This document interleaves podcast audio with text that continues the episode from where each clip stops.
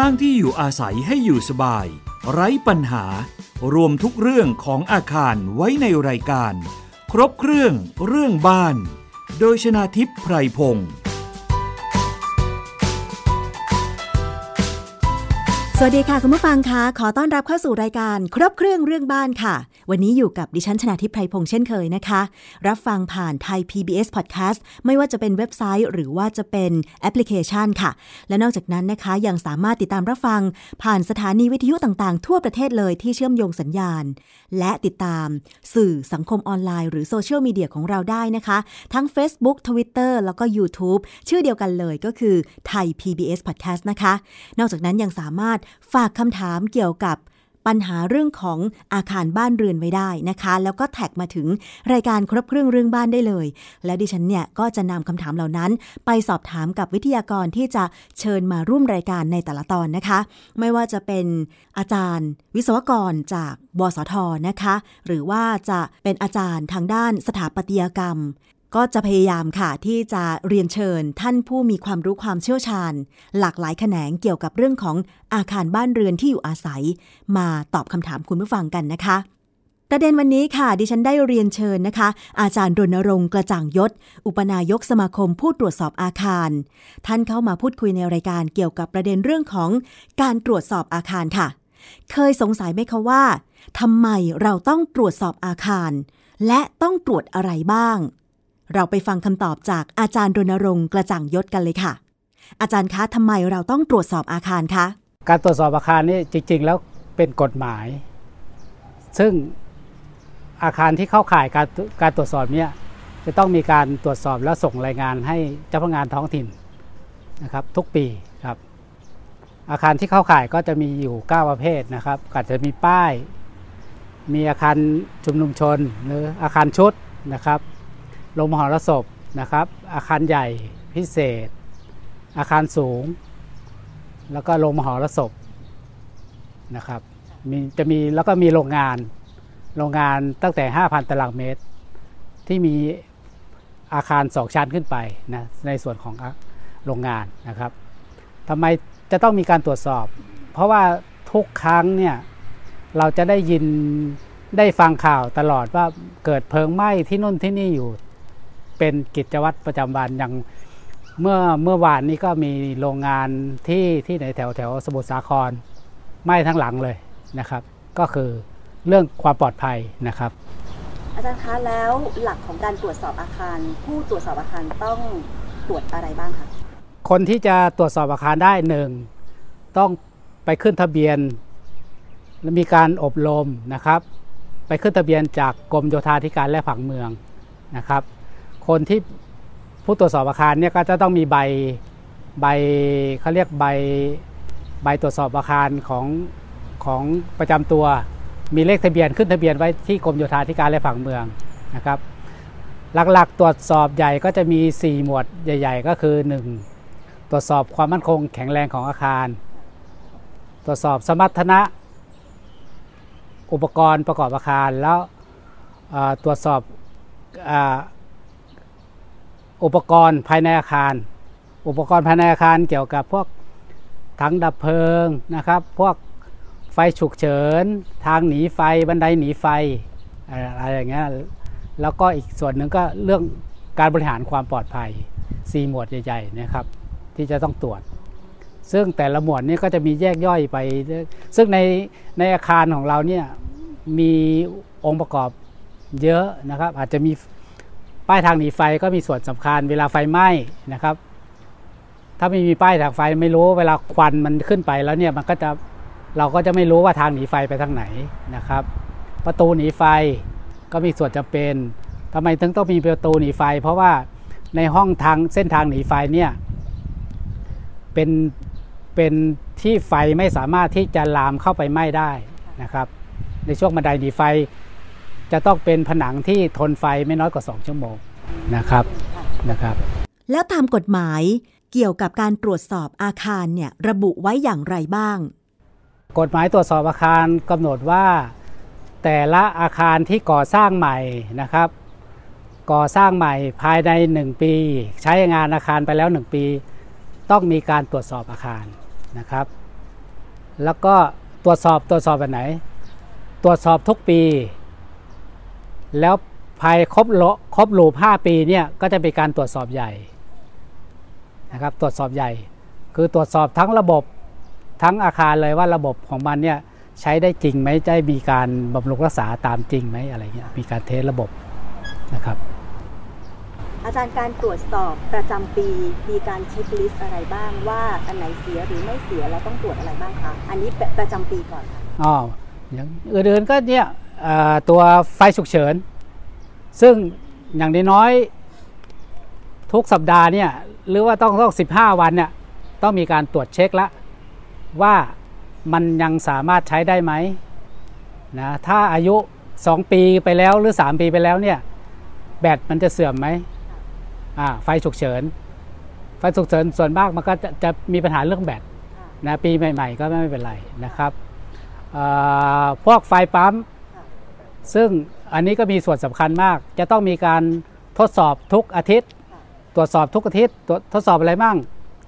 ตรวจสอบน้ำมันแบตเตอรี่นะครับ มีการทดสอบรันเครื่อง เครื่องยนต์นะถ้าถ้ามันไม่ไม่รันเนี่ย มันก็ลูกสูบมันก็จะติดนะ จะต้องมีการทดสอบรันเครื่องอย่างน้อยๆ30 นาทีนะครับ พวกไฟปั๊ม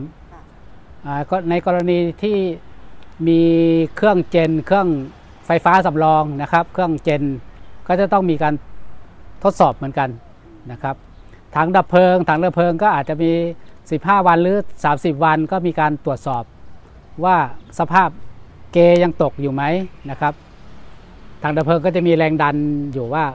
แรงดันขึ้นแรงดันลงนะเกก็จะต้องอยู่ในตำแหน่งที่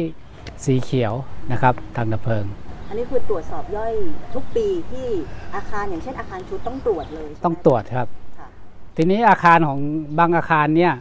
มันมีอยู่สองอย่าง อาคารที่ไม่ใช่เป็นอาคารสูง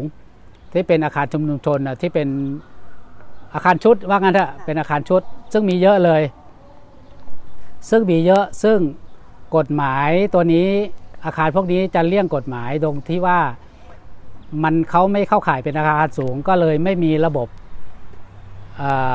ดับเพลิงภายในอาคาร อาจจะมีแค่หัวฉีดสายฉีดน้ำดับเพลิงค่ะตู้ไฟโฮสต์แค่นั้นเองนะฮะค่ะซึ่งอาจนี่มันจะป้องกันเวลาเกิดเหตุไฟไหม้ได้ไหมอาจารย์อาจจะได้ได้ได้ได้ไม่ทั่วถึงอาจจะคืออย่างนี้ถ้าอย่างนี้ ถ้าเกิดอีกห้องหนึ่งนะมันสัญญาณ สัญญาณดังปุ๊บเนี่ยก็จะต้องมาวิ่งมาเอาถังดับเพลิง ที่อีกจุดจุดหนึ่งไปฉีดนี่มันจะทันไหมนะคะเออทีนี้มันก็ถ้าเรามีตัวตรวจจับควันอย่างมี smoke มี heat ถ้ามันดังขึ้นมาเนี่ยมันก็จะส่งไปที่ตู้ control room นะฮะตู้ control room ก็จะรู้ว่าห้องเนี้ยห้องเนี้ยมีเกิดการเพลิงไหม้หรือเกิดการ alert แล้วมีการแจ้งเตือนแล้วค่ะนะคนควบคุมที่ห้องนั้นก็ต้องรีบมาละต้องรีบมา ก็ก็เนือต้อง เป็นอยู่ที่การบริหารแล้วทีเนี้ยถ้าเครื่องมือไม่พร้อมค่ะการบริหารต้องพร้อมอืมค่ะก็เป็นอยู่ในส่วนนี้ด้วยนะครับ แต่ว่าถ้าเป็นอาคารที่เป็นขนาดใหญ่ที่อาจารย์บอกว่า จะต้องมีระบบดับเพลิงที่สมบูรณ์แบบเนี้ยค่ะ มันหมายถึงอาคารขนาดไหนคะอาจารย์อ๋อเป็นอาคารสูงตั้งแต่ 23 เมตรขึ้นไปเป็นอาคารสูงเป็น 20 ชั้น 10 ชั้นขึ้นไปอะ10 ชั้นก็เป็นอาคารสูงแล้วแล้วก็เรื่องไม่ก็เป็นพื้นที่รวมกัน 10,000 ตารางเมตร ต้องมีระบบแจ้งเหตุเพลิงไหม้มีระบบดับเพลิงสปริงเกอร์นะครับ แล้วก็มีสัญญาณกิ่งต้องดังให้ทั่วถึงทุกๆพื้นที่นะครับประมาณนี้ แล้วก็มีระบบล่อฟ้านะครับ อาคารสูงต้องมีระบบล่อฟ้ากฎหมายกำหนดไว้จะต้องมีอย่างนี้นะครับ แล้วที่ผ่านมาที่ทางสมาคมผู้ตรวจสอบอาคารนะคะเคยไปตรวจแล้ว หรือว่ารับคำปรึกษาแล้วเจอปัญหา อะไรบ้างคะแล้วก็แนะทางออกยังไงคะอาจารย์ง่าย ๆ เจอบ่อยก็คือทางหนีไฟ ยังไงคะอาจารย์ทางหนีไฟก็เอาของมากองขวางทางหนีไฟค่ะโดยเฉพาะพวกอาคารชุดต่างๆ เนี่ยจะเจอบ่อยมากค่ะนะครับ คือทางหนีไฟนี่ห้ามเอาของมาวางเลยนะครับ ต้องห้ามเอาวัสดุมาเพราะว่าเราไม่รู้ว่ามันจะเกิดเพลิงไหม้เมื่อไหร่ ทางหนีไฟเนี่ยมันเป็นเป็นเป็นทางที่ปลอดภัยค่ะ จะต้องไม่มีอะไรมาปิดมากีดขวาง อีกเรื่องหนึ่งก็คือเรื่องตู้ควบคุมแจ้งเหตุเพลิงไหม้นะฮะตัวนี้ต้องสมบูรณ์ต้องว่าเกิดเหตุแล้วต้องมีแจ้งแจ้งเหตุได้ทันควัน เพื่อที่จะต้องได้เข้ามาระงับเหตุโดยเร็วนะครับ อันนั้นคือเรื่องของกฎหมายเกี่ยวกับการตรวจสอบอาคารนะคะ เพราะฉะนั้นอาคารที่เข้าข่ายต้องตรวจสอบอาคาร ก็ต้องตรวจให้ตามกฎหมาย แล้วก็ต้องมีการยื่นเสนอให้กับทาง หน่วยงานที่เกี่ยวข้องอย่างเช่นสำนักงานเขต หรือว่ากรุงเทพมหานคร หรือว่าหน่วยงานส่วนท้องถิ่นนะคะ เพื่อที่จะได้แจ้งให้เขาได้ทราบว่า อาคารของเราได้ปฏิบัติตามกฎหมายตรวจสอบอาคาร ได้ผ่านการตรวจสอบประจำปี หรือตรวจสอบย่อย หรือตรวจสอบทุก 5 ปีคือตรวจสอบใหญ่แล้วนะคะ ซึ่งก็หมายความว่าผู้ที่ใช้อาคารนั้นก็จะมีความปลอดภัยนั่นเองค่ะ โดยเฉพาะในเรื่องของระบบป้องกันอัคคีภัยใช่ไหมคะ ทีนี้กรณีใดบ้างที่ผู้ตรวจสอบอาคาร จะไม่ยอมให้ผ่านการตรวจสอบได้เลยอะไปฟังอาจารย์รณรงค์กระจ่างยศ อุปนายกสมาคมผู้ตรวจสอบอาคารอีกครั้งค่ะ เคสที่ควรจะแนะนำให้ ต้องปรับปรุงก็คือ 1 ระบบไฟปั๊ม ถ้าไฟปั๊มทำงานไม่ได้แล้วเนี่ย อาคารของคุณเนี่ยก็เหมือนแทบศูนย์เลย คุณต้องรอพระเจ้ามาจากนะสถานีดับเพลิงเท่านั้นที่มันจะช่วย ถ้าถ้าคุณไม่ช่วยตัวเองก่อนเนี่ย บางครั้งเจอปัญหารถติดเนี่ยธรรมดาเนี่ยจากสถานีดับเพลิง อย่างน้อยๆเขาบอกว่าอย่างไงฮะแปดแปดนาทีเนาะอย่างอย่างเร็ว แต่จริงๆ ถ้าเจอปัญหารถติด หนึ่งถ้าเราถ้าเราดับไฟก่อนเนี่ยจริง ๆแล้วต้นเพลิงนี่นะ ถ้ามันลุกไหม้เนี่ยไม่ถึงห้านาทีเนี่ยมันก็ยิ่งลามใหญ่ ถ้าเราดับภายในห้านาทีได้เนี่ย เราระงับต้นเพลิงได้แล้วถ้าเราระงับไม่ได้เนี่ยมันลามมันมันเป็นไฟใหญ่แล้วแล้วมันจะลำบากนะครับประมาณนี้นะครับ ก่อนอื่นเราต้องช่วยบริหาร ชุดไฟปั๊มต้องมีความจำเป็นจะต้องมีการทดสอบทุกๆสัปปดาห์ใช่ต้องมีการติดเครื่อง ให้เครื่องมันลันไม่ให้มันอะไรไม่ให้มันยังไงรูปสูบมันติดอะไรเงี้ยเวลาเกิดเกิดอุบัติเหตุแล้วมันจะต้องทำงานได้ตลอดนะครับ แล้วก็ตัวอุปกรณ์แจ้งเหตุเพลิงไหม้เนี่ยเวลาแจ้งเหตุแล้วมันต้องดังจริง ๆ นะครับว่ามันอาจจะใช้ไม่ได้อะไรเงี้ยอันนี้สำคัญเพราะเป็นเรื่องความปลอดภัยเบื้องต้นนะครับสองหลักใหญ่ๆนะครับประมาณนี้ อาคารประเภทไหนที่มีความบกพร่องแล้วผู้ตรวจสอบอาคารไม่สามารถให้ผ่านได้เลย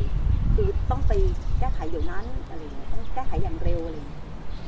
จริง ๆ แล้วเรื่องความปลอดภัยเนี่ยถ้ามันมันทำงานไม่ได้นี่ก็คือ ไม่ให้ผ่านไม่ให้ผ่านเลย ทางกทมถ้าคุณถ้าคุณมีคอมเมนต์ไปเนี่ย ทางกทมก็ไม่อนุมัติใบรอหนึ่งให้คุณนะครับ เพราะเมื่ออาคารมันไม่ปลอดภัยแล้วคุณไปบอกว่าปลอดภัยไปรับรองว่าปลอดภัยเหมือนคุณแจ้งความเท็จแล้ว แจ้งความเป็นเท็จเนี่ยคุณมีโอกาสติดคุกหรือเกิดเพลิงไหม้ขึ้นมาแล้วคุณคุณชดใช้ไหวไหมเกิดคุณไปรับรองว่าอาคารนั้นปลอดภัย เกิดอาคารนั้นเกิด ไฟไหม้ขึ้นมาจริง ๆ เสียหายเนี่ยทางเจ้าของอาคารก็ฟ้องร้องคุณได้นะครับซึ่งอาจารย์รณรงค์เนี่ยได้พูดถึงเรื่องของระบบป้องกันอัคคีภัยในอาคารไว้บ้างเหมือนกันนะคะ ทีนี้เรื่องของมาตรฐาน ระบบป้องกันอัคคีภัยทุกอาคารอาคารทุกประเภทเนี่ยเหมือนกันหรือไม่ไปฟังคำตอบกันค่ะ เหมือนกันไม่ไม่ใช่ว่ามันเหมือนกัน อุปกรณ์เนี่ยเหมือนกัน อาคารทุกประเภทเหมือนกันไหมก็อาคารที่เข้าข่ายเนี่ยจะ จะต้องมีการตรวจสอบเหมือนกัน อย่างเก้าเพศเนี่ยจะตรวจสอบวิธีการตรวจสอบก็ตรวจสอบเหมือนกัน แต่มาตรฐานมันมีมีอยู่สองอย่าง กฎหมายกับมาตรฐาน บางอย่างอาคารเข้าข่ายกฎหมายต้องทำทำทำแต่กฎหมายไม่ได้บอกว่าทำถึงไหน แต่ว่ามันจะมีมาตรฐานอยู่ สมมุติว่าอาคารหลังเนี้ยของหลังที่เราอยู่เนี่ย จะต้องมีถังดับเพลิงเขาในกฎหมายเขาก็กำหนดว่าถังดับเพลิงอย่างน้อย ถ้าเป็นอาคาร 1,000 ตารางเมตรเนี่ยต้องมีถังดับเพลิงอย่างน้อยหนึ่งตัวนะหนึ่งถังนะหนึ่งถังไม่ได้หนึ่งตัวหนึ่งถังนะครับ แล้วถ้าพื้นที่มากกว่านั้น จะต้องมีเท่าไหร่ บันไดหนีไฟจะต้องมีอย่างน้อยๆสองทางนะครับ ทางหนึ่งหนีไม่ได้อีกทางหนึ่งต้องใช้อีกทางหนึ่งได้นะครับ สายฉีดน้ำดับเพลิงนะครับ ก็จะต้องมีถังดับเพลิงก็จะต้องมีการตรวจสอบอะไรอย่างเงี้ยประมาณนี้ครับ มันเป็นพวกนี้มันจะเป็นกฎหมายกำหนดให้มี แต่มาตรฐานจะกำหนดได้ว่าคุณจะต้องตรวจสอบบำรุงรักษาประมาณไหนประมาณนั้นนะครับ พูดถึงเรื่องของตู้ควบคุม ระบบป้องกันอัคคีภัยในอาคารโดยเฉพาะอย่างยิ่งอาคารชุดเนี่ยนะคะ จะต้องมีการตรวจใช่ไหมคะ การตรวจนั้นเนี่ยต้องตรวจอะไรบ้างแล้วจะเป็นอย่างไรไปฟังกันค่ะ ง่ายๆก็คือหนึ่งถ้าเราเข้ามาผมเดินเข้าไปเนี่ยผมก็จะสังเกตด้วยระบบไฟ ไฟมันจะมีไฟโชว์อยู่อะแดงเหลืองเขียวนะ ถ้าไฟไม่ติดแสดงว่าตู้นี้เริ่มมีปัญหาแล้ว คือถ้ามันสมบูรณ์ยังไงมันก็ต้องโชว์ขึ้นมาต้องโชว์ไฟ ถ้าถ้าตัวหลอดไฟเสียก็ต้องต้องต้องเปลี่ยน นิติบุคคลต้องเปลี่ยนนะหรือผู้ดูแลอาคารต้องเปลี่ยนให้มันดูสมบูรณ์ แล้วเทสดูว่ามันจะมีปุ่มเทสดูว่า เทสระบบดูว่าระบบมันทำงานใช้ได้จริงไหมว่า ถ้าระบบเต็มเนี่ยมันจะโชว์ว่าห้องไหนห้องไหนห้องไหนตำแหน่งไหนเนี่ยมันจะมีไฟแสดงเลย ถ้าแสดงว่าถ้าไม่โชว์แล้วแสดงว่าห้องนั้นมีปัญหา นะครับ เราก็เข้าไปแก้ในจุดนั้นนะครับ แก้ทีละจุด การออกแบบอาคารที่พักอาศัย โดยเฉพาะอาคารเอ่ออาคารชุดหรือแม้แต่ห้างสรรพสินค้าอะไรอย่างเงี้ยค่ะอาจารย์ โดยการออกแบบแล้วการวางตำแหน่งเอ่ออย่างเช่น หัวรับน้ำดับเพลิงหรือเออปั๊มไฟอะลามอะไรอย่างเงี้ยค่ะอาจารย์ มันควรที่จะวางตำแหน่งอะไรเป็นยังไงคะอาจารย์ เรื่องไอ้ตำแหน่งพวกไอ้ ตัวสโมกพวกอะไรเนี่ยมันอยู่พื้นที่ค่ะถ้าพื้นที่อันตรายมากก็ถี่ แต่ว่าในจุดที่อันตรายอย่างในห้องนอนเนี่ยสำคัญจะต้องมีแล้วห้องนอนในอาคารชุดนะค่ะถ้าเป็นห้างสรรพสินค้า มันก็ดูพื้นพื้นที่ดูต้องดูพื้นที่อีกอะค่ะมันเป็นมาตรฐาน แต่กฎหมายกำหนดว่าคุณจะต้องมี แต่มาตรฐานกำหนดว่าอาจจะต้องระยะ 3 เมตร 5 เมตร แล้วแต่ว่า โซนอันตรายมากน้อยขนาดไหน มันจะมีแบ่งโซนกันอยู่นะครับ มีแบ่งโซนว่าระยะความห่างอย่างทางทางตัวโถงทางเดินเนี่ยอย่างน้อยๆประมาณ 9 เมตร ก็จะต้องมี 1 ตัวแล้วเคยได้ยินมาว่าอย่างเช่น หน้าห้องนอนเราอย่างเงี้ยค่ะครับหรือว่าในห้องนอนเนี่ยตำแหน่งตรวจจับควันหรือตรวจจับความร้อนอะไรอย่างเงี้ยค่ะมันควรจะอยู่หน้าห้องนอนหรือว่าในห้องนอนเลย เวลาเกิดแบบไฟไหม้ขึ้น แล้วมันจะ ควันมันจะลอยขึ้นข้างบนแล้วตัวตัวตรวจจับมันจะจับได้เลยนะคะจริงๆแล้ว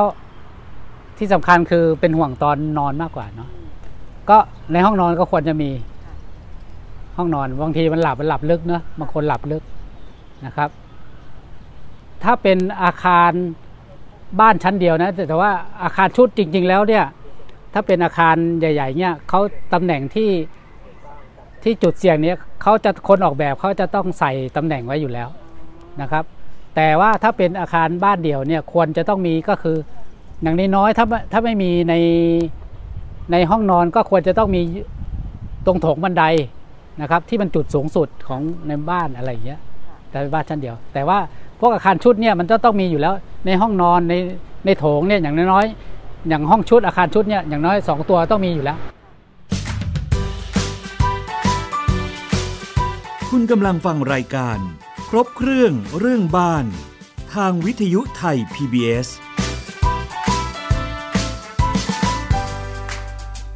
อาคารที่ต้องตรวจสอบหรืออาคารขนาดใหญ่ สิ่งที่ต้องมีเลยก็คือ เรื่องของทางหนีไฟ เพราะไม่เช่นนั้นแล้วเวลาเกิดไฟไหม้ผู้ที่ใช้อาคารเนี่ย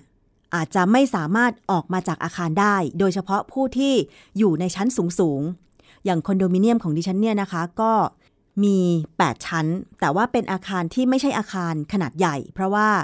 ยังไม่ถึง 10 ชั้นนั่นเองนะคะ ยังไม่ถึง 23 เมตรนั่นเอง แต่ว่าก็มีทางหนีไฟ ซึ่งอาคารที่เข้าข่ายจะต้องตรวจสอบอาคาร และเป็นอาคารที่สร้างใหม่ตามกฎหมายเนี่ยก็ต้องมีทางหนีไฟใช่ไหมคะ ซึ่งอาจารย์รณรงค์ก็ได้แนะนำไปแล้ว ทีนี้ถ้าสมมุติว่า ผู้ตรวจสอบอาคารเข้าไปตรวจสอบอาคารแล้ว ทางหนีไฟ ดูเหมือนว่าจะยังไม่ถูกต้องตามหลักเกณฑ์ทางด้านวิศวกรรม แล้วก็การตรวจสอบอาคารเนี่ยจะมีคำแนะนำอย่างไร ในการปรับปรุงทางหนีไฟไปฟังจากอาจารย์รณรงค์ค่ะ ทางหนีไฟเนี่ยเป็นเส้นทางที่ต้องปลอดภัยนะเส้นทางหนีไฟทางหนีไฟของเราเนี่ยผนังเนี่ยของเราจะต้องเป็นผนังทนไฟนะครับต้องไม่น้อยกว่าหนึ่งชั่วโมง ทางหนีไฟ แล้วก็ สู่บันไดหนีไฟนะมันจะมีทางหนีไฟ สู่บันไดหนีไฟ พอเข้าไปบันไดหนีไฟเนี่ยก็ในบันไดหนีไฟก็จะต้องมีไฟฉุกเฉิน ในกรณีเกิดเหตุกลางคืนก็ต้องมีไฟฉุกเฉิน มีป้ายบอกชั้นว่าเอ๊ะเราอยู่ชั้นไหน มีลูกศรชี้ไปว่าขึ้นหรือลงนะครับบางครั้งถ้าเป็นอาคารสูงอะอาจจะต้องหนีขึ้นไปข้างบน หรืออาจจะหนีลงไปข้างล่าง แล้วแต่สถานการณ์นะครับ ส่วนมากคือถ้าอย่างอาคารสูงเช่นที่อาจารย์บอกว่าสูงเกิน10ชั้นขึ้นไปอย่างเงี้ยค่ะครับ เขาต้องออกแบบให้หนีขึ้นข้างบนหรือว่าลงข้างล่าง ส่วนมากก็คือไม่แนะนำไม่แนะนำทำไมเอ่อถ้าเป็นอาคารสูงทำไมถึงมีบันไดหนีไฟสองทาง ค่ะถ้าทางนี้หนีไม่ได้ ก็ขึ้นไปชั้นบนแล้วก็ข้ามไปอีกฝั่งหนึ่งให้เป็นลงอีกฝั่งหนึ่ง กฎหมายเขากำหนดว่าทางหนีไฟอย่างน้อยต้องมีสองทางสองทางทำไมต้องขึ้นบน แต่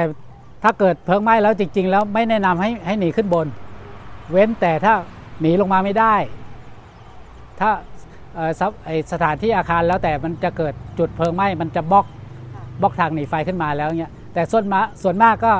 ทางหนีไฟก็จะต้องปลอดภัยอยู่แล้วค่ะนะครับก็คือต้องลงข้างล่างแล้วประตูต้องออก ใช่ต้องออก แล้วเปิดออกสู่ไปจูสู่จุด จุดรวมพลนะครับจะต้องมีการซ้อมหนีไฟกันทุกปีนะครับสำคัญมากคนที่อยู่อาคารชุด ควรจะต้องให้ความร่วมมือนะครับ สังเกตหลาย ๆ อาคาร คนพักอาศัยไม่ให้ความร่วมมือในเรื่องการซ้อมอพยพหนีไฟ เมื่อเกิดเพลิงไหม้ขึ้นมาแล้วทำอะไรไม่เป็นตกใจตกใจหนีไม่ถูกนะครับ อย่างนี้นะครับ อาจารย์แล้วในกรณีที่อาคารชุดบางแห่งนะคะหรือว่าบางสถานที่ เช่นอาคารสาธารณะทำประตูทางหนีไฟแบบหันเข้าตัวอาคาร ซึ่งพอลงมาถึงชั้นหนึ่งปุ๊บยังหันเข้าตัวอาคารอีกอาจารย์จะแนะนำปรับปรุงยังไงบ้างคะทางออกสุดท้ายนะครับ ทางออกสุดท้าย ประตูควรจะต้องผลักออกเออมันจะมีเส้นทางหนีไฟ ถ้าออกถ้าลงมาจากบันไดหนีไฟแล้วออกนอกอาคารได้ยิ่งดี ในกรณีที่ ที่มีทางออกหนีไฟผ่านอาคารค่ะกรณีที่ถ้าจำเป็นถ้าเขาออกแบบมาแล้วเนี่ยมีวิธีหนึ่งก็คือหนึ่งคุณต้องซ้อมค่ะให้มีความคุ้นเคย ถ้าคุณไม่ซ้อมคุณก็ไม่มีความคุ้นเคย เวลาเกิดเพลิงไหม้หนีไม่เป็น ในเรื่องของการพักอาศัยในอาคารเนี่ยนะคะ โดยเฉพาะอาคารชุดหรือคอนโดมิเนียมเนี่ยตอนนี้มี อาคารชุดเกิดขึ้นเยอะมากเลยทีเดียวนะคะ เพราะฉะนั้นผู้พักอาศัยหรือผู้ที่คิดจะซื้ออาคารชุดเนี่ยควรจะต้องรู้อะไรบ้าง เมื่อเราจะเข้าไปพักหรืออยู่อาศัยในนั้นนะคะ โดยเฉพาะในเรื่องของระบบเพื่อความปลอดภัย อาจจะเป็นเพราะว่าอาคารชุดเนี่ยมีจำนวนหลายชั้นไม่เหมือนกับทาวน์เฮาส์ซึ่งมี 1 ชั้น 2 ชั้น 3 ชั้นหรือไม่เกิน 5 ชั้น ถ้าไม่ใช่ทาวน์โฮมหรือว่า โฮมออฟฟิศใช่ไหมคะ แต่ว่าอาคารชุดเนี่ย บางทีก็มีตั้งแต่ 5 ชั้น 6 ชั้น 7 ชั้น 8 ชั้น ไปจนถึงหลายสิบชั้นก็มี เพราะฉะนั้นเนี่ย ถ้าเกิดว่าเราจะต้องเข้าไปพักในอาคารสูง แน่นอนว่ามันจะต้องมีอุปกรณ์ หรือว่าเรื่องของระบบอะไรหลาย ๆ ระบบเข้ามาเกี่ยวข้องหนึ่งก็คือลิฟต์อย่างอาคารดิฉันนี่มี 8 ชั้นก็ต้องมีลิฟต์ลิฟต์ตึกหนึ่งมี 2 ตัวนะคะ แล้ว สิ่งที่ตามมาก็คือว่า คนที่พักอาศัยอยู่ในอาคารเนี่ย จะต้องรู้เกี่ยวกับเรื่องพวกนี้ด้วย จะบอกว่าไม่รู้ไม่ได้ เพราะว่าเวลาเกิดเหตุอะไรขึ้นมาที่ไม่คาดฝัน มันจะทำให้เราไม่สามารถเอาตัวรอดได้ เรื่องลิฟต์เนี่ยเป็นประเด็นสำคัญยังไงคุณผู้ฟัง เป็นประเด็นสำคัญว่าเราต้องรู้ว่าเมื่อเกิดเหตุ อย่างเช่นลิฟต์ขัดข้อง เราจะต้องช่วยเหลือตัวเองออกมาจากลิฟต์ยังไง หรือสองก็คือ ถ้าเกิดไฟดับ ทางนิติบุคคลหรือ หรือว่าผู้ที่เข้ามาบริหารอาคารเนี่ยก็จะต้องมีแผนความปลอดภัยในการที่จะอพยพผู้ที่ติดอยู่ในลิฟต์ออกมาใช่ไหมคะ อันนี้เป็นการวางแผนของการบริหารอาคารชุดทั้งนั้น เพราะฉะนั้นนะคะ ผู้ที่จะเข้าไปใช้อาคารหรือพักอาศัยในอาคารเนี่ยจะต้องรู้เกี่ยวกับอาคารของตนเองเนี่ยมีอะไรบ้างไปฟังกันค่ะ ครับ ในเรื่องประชาชนทำไมควรที่จะรู้ ในที่พักอาศัยของตัวเองหนึ่งก็ต้องดูไปว่าอาคารของเราเนี่ยเข้าข่ายไหมถ้าเข้าข่ายการตรวจสอบ ก็จะต้องมีเล่มรายงานการตรวจสอบ ให้มีให้มีผู้ตรวจสอบเข้ามาตรวจสอบอถ้าไม่รู้ถ้าเข้ามาอยู่ใหม่ ก็ต้องถามนิติบุคคลอาคารชุด หรือผู้บริหารอาคารนะว่าอาคารของเราเนี่ย